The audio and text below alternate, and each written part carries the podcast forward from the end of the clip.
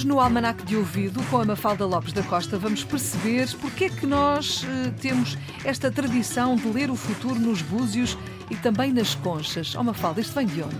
Vem dos primórdios do cristianismo, onde a concha aparece como um símbolo do túmulo, do qual o ser humano irá um dia ressuscitar. E entre os santos padres é o símbolo de Maria a concha. E na, na, emblemática barroca, uma concha com pérola é símbolo do recebimento de misericórdia divina. A concha também surge associada a Santiago, claro, os peregrinos no caminho de Santiago levam uma concha e já para os marinheiros uma concha pode funcionar como um amuleto e embarcar com uma concha ao pescoço ou um colar de conchas evita os naufrágios.